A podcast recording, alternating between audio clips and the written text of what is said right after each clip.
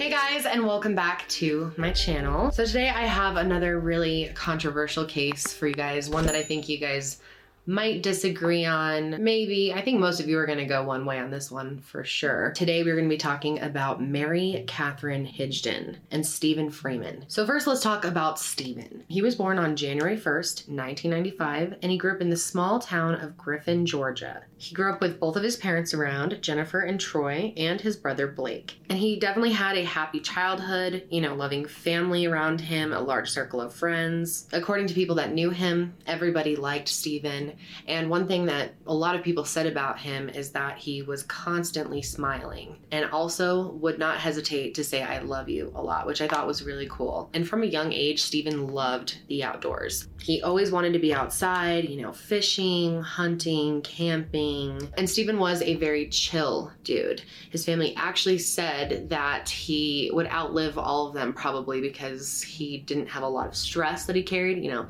they say stress can kill you. But he was very laid back and seemed to never stress out about anything. Growing up, Steven had a close relationship with both of his parents, but especially with his mom, Jennifer. And I thought this was really sweet. At one point, Jennifer went back to school later in her life, and Steven wrote her this adorable note when she did. It says, To the most wonderful woman in the world, and know that if you put your mind to it, you can accomplish all of your hopes and dreams and more.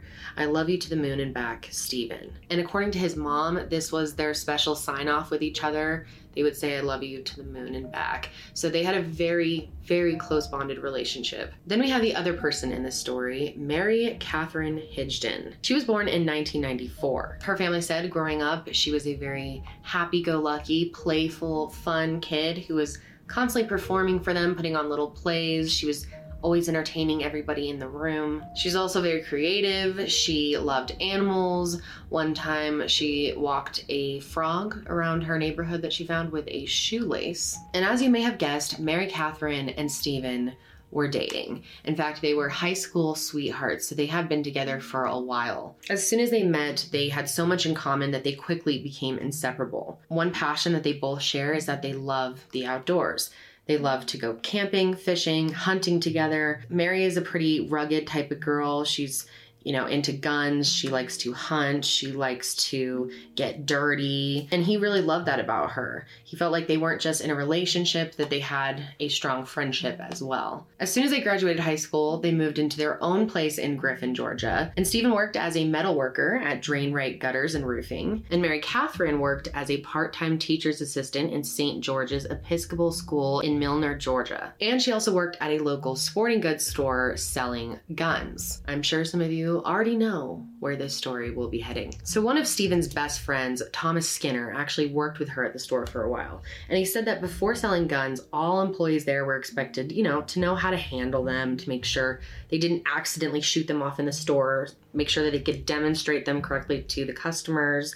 They learned to load and to shoot, and, you know, basic gun safety rules as well. So, Mary and Katherine definitely knew how, you know, to handle a gun, how to load a gun and how to shoot a gun. Steven was also a gun enthusiast and owned at least 10 guns. In fact, her and Steven kept a Glock 42 in their home. And Mary Katherine felt like she was actually even more into guns than Steven was and that she knew more about them. And she would even brag about this to his friends. So Steven spent a lot of time with his really close friends at the time. Chase Pruitt, Thomas Skinner, and Andrew McKee. They were really, really close friends and they really cared you know, who each other was dating. So, of course, when they met Mary Katherine, they were a bit hesitant, but as soon as they got to know her, they actually really liked her and they thought that she was perfect for him. They loved how outdoorsy she was and how happy she was making him. His friends thought it was really cool, you know, that she did so many things that he did as well, and they just felt like they were a pretty good match at first. Mary Katherine also got along with Steven's family. His mother, Jennifer, really loved Mary Katherine and said that she considered her to be like a daughter. Mary Katherine would have dinner with them every Sunday night at Jennifer's house with Steven's grandparents and extended family there as well. So she was really part of their family. So by summer of 2018, Mary Katherine was 24, Steven was 23, and they had been dating on and off for seven years at this point and still lived together in Griffin. But then on August 1st, 2018, a call came into 911 at 10:42 p.m. about a shooting victim at a house on Sunnybrook Drive.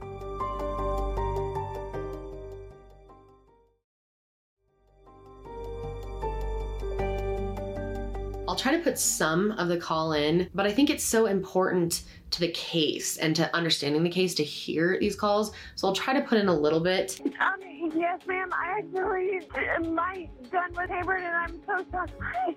I, like just shot my boyfriend in the neck. I'm so sorry. So clearly, this woman is hysterical. Um, there's been a lot of debate back and forth on this 911 call. Some people say the call sounds like she's genuinely very scared. Some people say the call sounds staged, but one thing's for sure she said the words, I accidentally just shot my boyfriend. And that's really important. She had shot Steven Freeman right in his chest, just below the neck, with her Glock 42. So when officers arrived to the scene, Mary Katherine was absolutely hysterical. According to people there, she could not be calmed down. No one there could get her to calm down. Steven was lying on a mattress and she was actually like kneeling on the mattress next to him, just begging over and over for, you know, him to live through this, for him to survive, saying, please help me, please help me over and over again. As she was led away from the room, she kept yelling, I can't lose him, I can't lose him. And, you know, of course, this is debated. It's up to you what you think.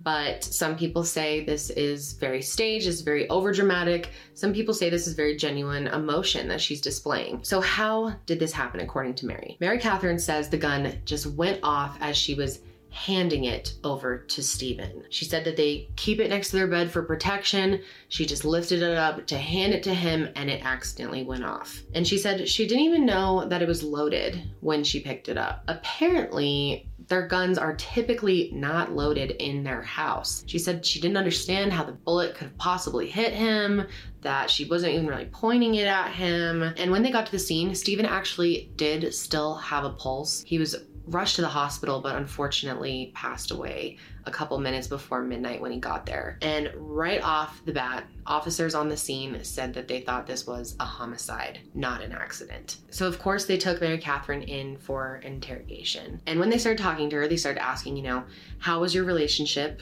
How were things going? How did this all happen? And she starts explaining that she loved Steven. He was the love of her life and she would never, never hurt him on purpose. And she told them that the shooting was an accident, just like what she said at the crime scene. But then she changed her story. She said that instead of just handing him the gun, that she was tossing him the gun when it went off. But the detectives right away were not buying it. One of them specifically had enough experience with guns to know that it doesn't really work that way. You know, when you throw a gun, it doesn't just go off. You know, someone needs to pull the trigger, there needs to be intention, especially to hit someone right there. And the evidence at the crime scene definitely makes it seem like this was not an accident, that something was going down at that house before the gun went off. First of all, there was food all over. Like, all over, not just on the counters, like thrown. They had had some type of fight where food was thrown all around their kitchen. Not only that, they also smelled alcohol on her breath, which could mean there was an argument as well. So, like I said right away, they really don't believe her story, but they get her to agree to sit down and talk to them without a lawyer and to have it all on tape. As the interrogation went on, they kept pushing her to tell the truth. They just did not believe the story that she was just tossing him the gun, that it was all an accident. They believed a fight happened you know, something went wrong. And at one point, the detectives really start yelling at her. And they said this is an interrogation technique, but they started screaming at her to stop lying, to tell the truth. And this tactic actually worked. Mary Katherine admitted that she did it and that she did it out of anger. And it was all on tape. So you think at that point, case closed. Why are we even talking about this case today? Well, because there was a major technical difficulty. After they had already arrested her on this confession and charged her with murder, they go to review the tape, and guess what? It is absolutely fucked. Pretty much all you can hear is feedback noise, and they had no backup audio. They didn't have like a little recorder in their pockets, nothing. I, it was even my podcast has backup audio in case the first file gets corrupted or something. All they have now is their word. The two detectives that were in the room versus Mary Katherine's word. After all those hours and getting her to confess, the interrogation was useless. Now, this was definitely the best evidence that they had, but it wasn't the only evidence that they had. There was evidence that the gun had been loaded that night. Mary Katherine had cooked a London broil for dinner, which is very greasy. This was what officers found thrown on the floor. But they found that cooking grease on the magazine and the side of the gun, showing that someone had loaded it after cooking dinner. It also came out that police had been to their residence five times in the past year, and two of those times were definitely for domestic disputes. And one of them apparently was an issue related to animals which is super weird. I don't exactly know what that was. But the more details that they started to uncover, the more they leaned towards homicide. So they started interviewing people closest to Mary Katherine and Steven, including Steven's friends, and all of Steven's friends instantly said that they thought that Mary Katherine did it. According to them, she was possessive and very unstable. They said that she was very verbally abusive to Steven, that she was constantly yelling at him, that they were constantly yelling at each other. And whenever he would leave the house to try to get away from her, get a break from her if they were fighting, she would call him, text him, over and over again until he would have to block her. One time he was at work, he was in the car with a coworker and they were driving to a job together and she called him, according to the coworker, over 30 times while they were in the car some mornings, several different occasions, he would get to work, and before we even got to the first job, he'd have 30 missed calls from her. Like she was just blowing him off the line. All of his friends said that Steven was afraid of Mary Katherine. And get this. They said that she had pulled a gun on him before and that he had told all of them about it. And not just once, three or four times she had pulled her gun out. All of them said when they heard that Steven had been shot, their minds instantly went to Mary Katherine. So the police are, you know, gathering evidence, putting together a timeline, and got ready for trial. And they hope to get justice for Steven and for his family, who was absolutely devastated that he had passed. So let's go over kind of the timeline of their relationship from what the police were able to put together leading up to the night that Steven was shot. So on April 21st, 2018, three months before Steven was killed, he texted his friend Andrew and said, MK is running around screaming at the top of her lungs outside, and now she's trying to shoot me and herself. Then a few weeks later, Steven tells a friend that Mary Katherine had pointed a gun at him, and he specifically said that when he looked in her eyes, she had a specific look, that she looked like she might actually shoot him. That wasn't just, you know, for show, just because they were fighting, that he really thought she wanted to kill him in that moment. And after this happened, he went to a friend's house and, you know, got a break from her, but he didn't end up reporting it to the police because he really loved Mary Katherine and didn't want her to get in trouble. So things were toxic with them for a while. They fought a lot. And in July of 2018, it seemed that Steven may have been ready to actually leave her. According to his friend Thomas, Steven had definitely made the decision by July that he was going to move out. And he was actually planning to move to a different town and just not tell her because that's how afraid of her he was. He was going to do this while she was at work, you know, just basically sneak away. And he'd actually planned to leave on August 3rd, 2018, which is two days after he was shot and killed. On July 30th, just two days before he was shot, Steven and Mary Katherine actually exchanged some loving text messages and they said, Good morning, beautiful. And then she said, Have a great day. And he said, You too, love you. But that's how their relationship was, you know, hot and cold. That's how most toxic relationships are, going back and forth between the two extremes. So the next day, they got into a fight. And it was so bad that Steven said he just wasn't coming home. And he actually told his friend that he was running from Satan. So that tells you how afraid of her that he was.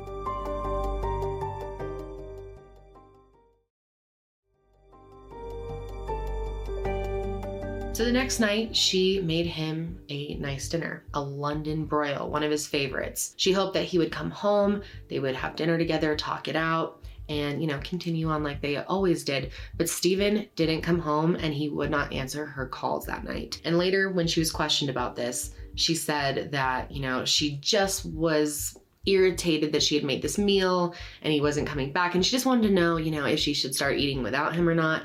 And that's why she was calling him off the hook. She even went as far as to call Steven's mom, Jennifer, and his mom said that he was over at his friend Thomas's house. So, of course, she jumps in her car and heads off to find him. So Steven and Thomas had already left his house and were driving around in his truck.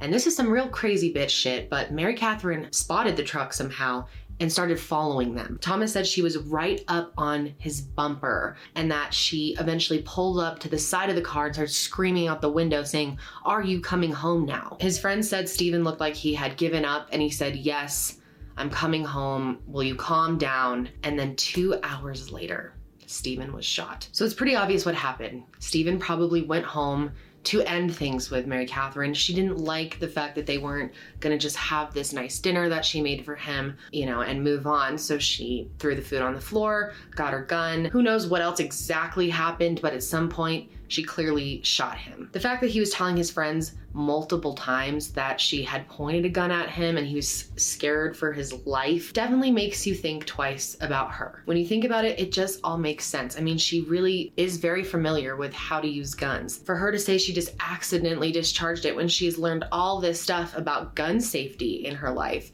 is just extremely hard to believe. But of course, when it came time for the trial, she had completely changed her story again. She was going to be pleading not guilty, and she claimed that she had to shoot Steven in self defense. Mary Katherine was charged with murder, aggravated assault, and possession of a firearm during a commission of a felony. She was offered a plea deal of life in prison with the possibility of parole, but she did not take this and the case went to trial. And the trial wasn't too long. It only took about a week for them to present both sides. And Mary Katherine was represented by public defenders and they argued that this was self-defense. They said that Mary Katherine was afraid of Steven because his history of abuse. And since the prosecution did not have the confession tape anymore, they had to rely mostly on physical evidence, which isn't too much in this case, but the fact that there was grease on the gun was huge. It showed that it had been loaded. So that was a big part of their argument. They also brought in Steven's friends as witnesses, of course, because they were so familiar with how the relationship was according to Steven. And of course, when you go to trial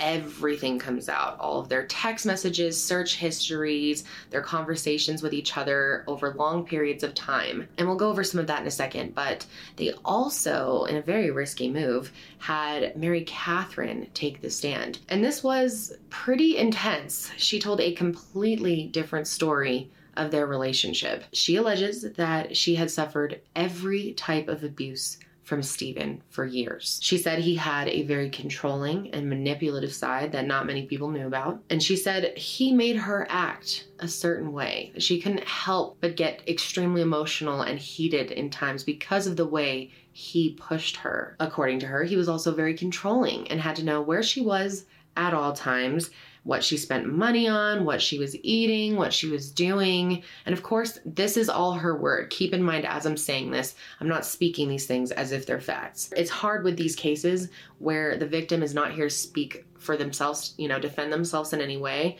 but this is what she argued in court. She also said that one time while she was sitting on her bed, Steven kicked her incredibly hard and it actually pushed her forward off the bed and her head hit their door frame really, really hard. And she said she never called the police because she would end up blaming herself that she had pushed him that far to abuse her. And the defense also recovered a bunch of text messages from the two of them, and they're not pretty. In fact, there were 63 pages of very, very vulgar and threatening, scary messages from Steven to Mary Katherine that were sent the year before. And apparently, these messages are so brutal that the news hasn't revealed a lot of them. A lot of them haven't been shared with the public because they're so bad. And in one message, he even sent a picture of himself holding up a dead fish and said, This is you, bitch. In another one, he said, I'm going to fucking wreck you for wrecking me. And he was actually referring to her cheating on him. At one point, she did cheat on him and he just went crazy over it. He was so, so angry. Steven's mom says that she had no idea that he was, you know, talking to a woman this way, that she's not proud of the way he was talking, but she said that this was out of anger. I think we've all been in the position before where someone has really hurt us and we've said something mean to them that we don't mean truly. Not that it makes it okay what he said in any way, it's very abusive, but at the same time, I don't know if it can be used as proof that she needed to shoot him in self defense. One of the messages that he had sent her even said, The more shit you talk, the more you get punished when I get home. When the court asked, you know, what did he mean by punish, she said that he would slap her, grab her, punch her. She said that he would scream at her, say, Why can't you just listen to me and do the things that I tell you? Why can't you be better? He'd, you know, smack me around. Sometimes he would grab me and, and shake me and say, you know, why can't you just do better and be better and just do what I tell you to do? So at any time I'd stand up for myself or I'd, you know, kind of retaliate, he said, don't don't hit me because if you hit me, I'm gonna hit you ten times harder. So Mary Katherine explained as much as she could of the relationship. She explained a lot about, you know, how it was really controlling and toxic, and when it was good, it was really good, but when it was bad, it was just bad. Then they revealed that Steven had a red room, according to Mary Katherine. In Fifty Shades of Grey, this was a room that was used for, I guess we could just say aggressive sex. But Mary Katherine said that they would use this room and that he would take her in there and punish her in the red room. And this is when she made a huge accusation, and everyone in the court was kind of shocked and not expecting this.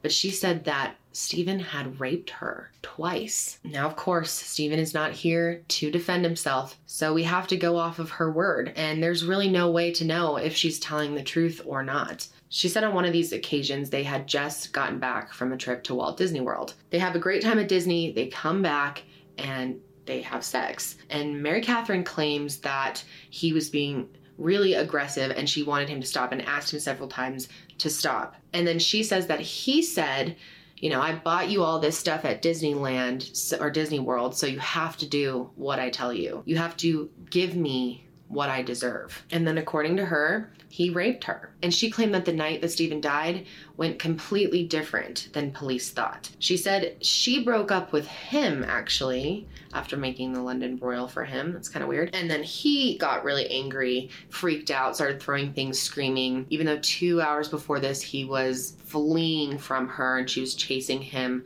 with her car. But she said that he kept getting angrier and angrier. And eventually she picked up the gun and pointed at him to scare him. And she said her last words to him were, Get the fuck out of my house. And then he lunged at her, and all she can remember is the gun going off. She said he was standing there bleeding, he was still conscious, and he said, Call 911 and then fell down. However, while she was on the stand, she didn't specifically talk about pulling the trigger. She just talks about the lunge and then it all happened as a blur. Mary Katherine said that she originally had lied to the police that she was just embarrassed to be a victim. And Mary Katherine's sister also took the stand and backed her up, said that she was being abused by Steven. She said there were bruises on her weeks before all of this happened. She said at first, Mary Katherine said that he had just grabbed her too hard, but that she knew something more was going on. But now let's talk forensic evidence. The forensic evidence showed that Mary Katherine had shot him while he was sitting on the corner of their mattress. He had never even moved. He was sitting when he was shot and he fell back. Of course, like I said, they called up Steven's friends and they all testified that she was the abusive one in the relationship, not him, which is hard because he did write those messages and they are horrible. But according to them, she was physically abusive to him and verbally abusive to him as well. Apparently, she would hit him in the face, in the chest, punch him in his shoulder. And they said they never saw Steven hit her. That one time she slapped him and he grabbed her and said not to hit him again.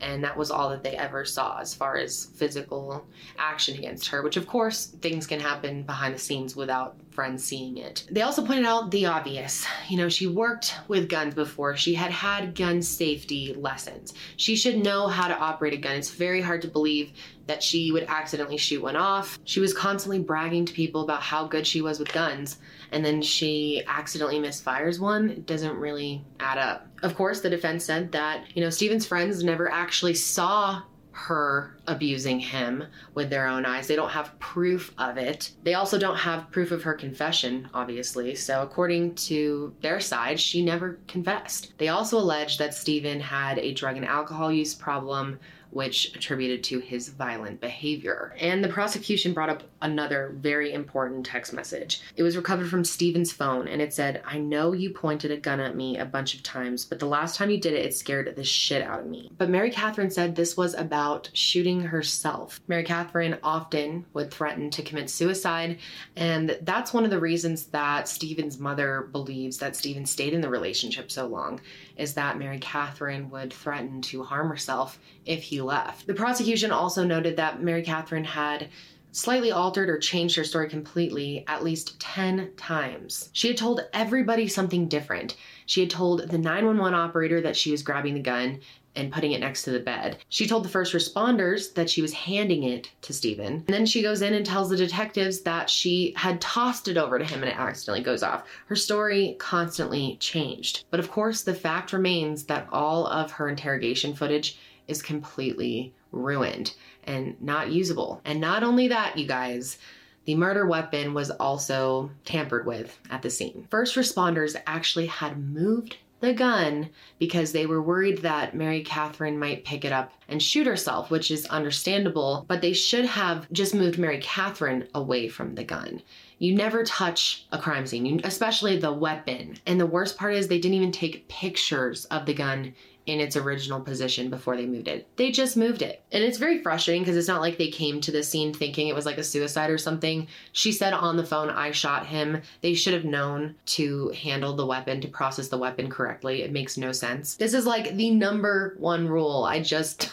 I don't understand. So, of course, because Mary Katherine took the stand, she was also cross examined. Of course, she was grilled about never reporting the abuse, never talking to anyone about it, never texting anyone about it. It was very rare that she talked to anyone about it, and she always spoke to people, not text. And then they brought up the fact that just hours before the shooting happened, she was actually babysitting. And while she was babysitting, she was looking up really violent adult content on the computer. But she claims that this was all done because she was getting ideas, that that's what Steven was into, and she wanted to please him. And they actually argued that there's no way that someone who had had the sexual trauma that Mary Katherine was claiming to have would be looking up these horribly violent videos. So, in closing arguments, they reminded the jury that Mary Katherine had changed her story so many times. They also brought up the fact that it's unlikely that if she was being abused that she would track down her abuser in their car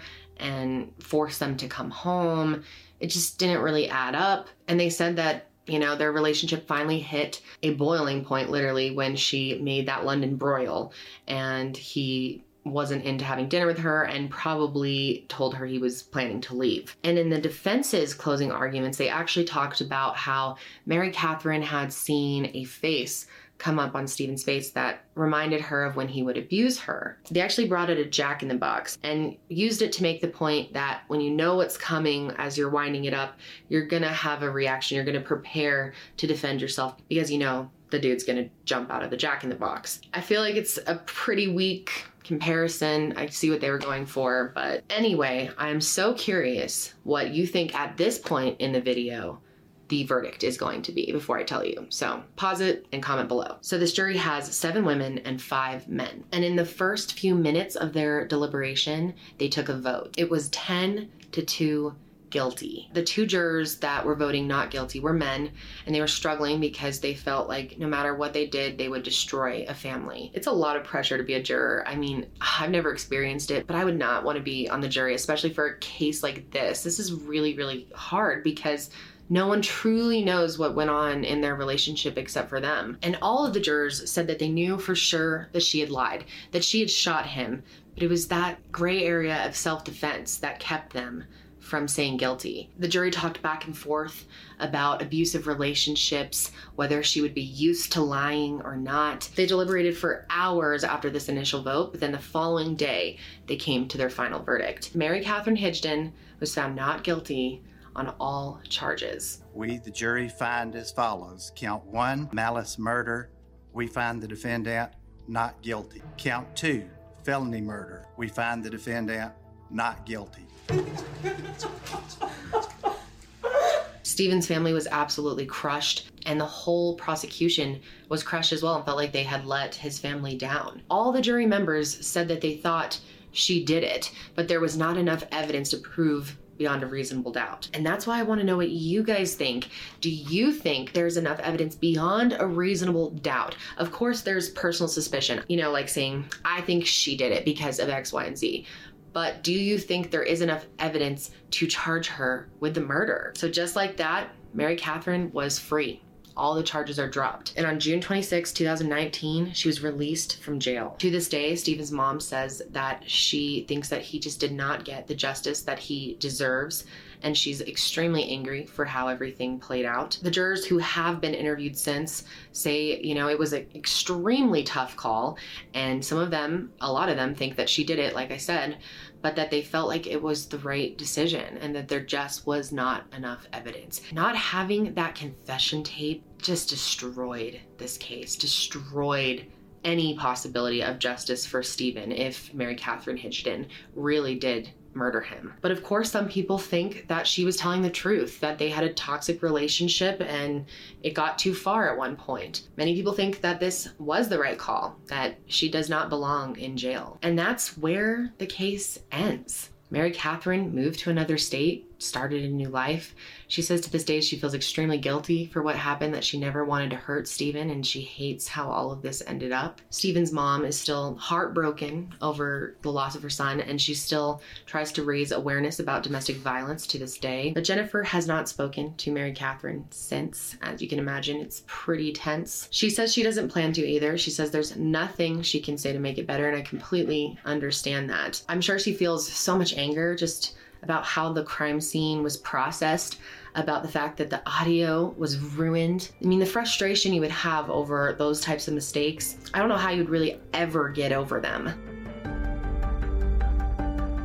That is going to be it for me today, guys. Thank you for joining me for another episode. And make sure you follow the show on Spotify and Apple Podcasts. It really does help me out. If you want to watch the video version of this show, you can find it on my YouTube channel, which will be linked, or you can just search Kendall Rae.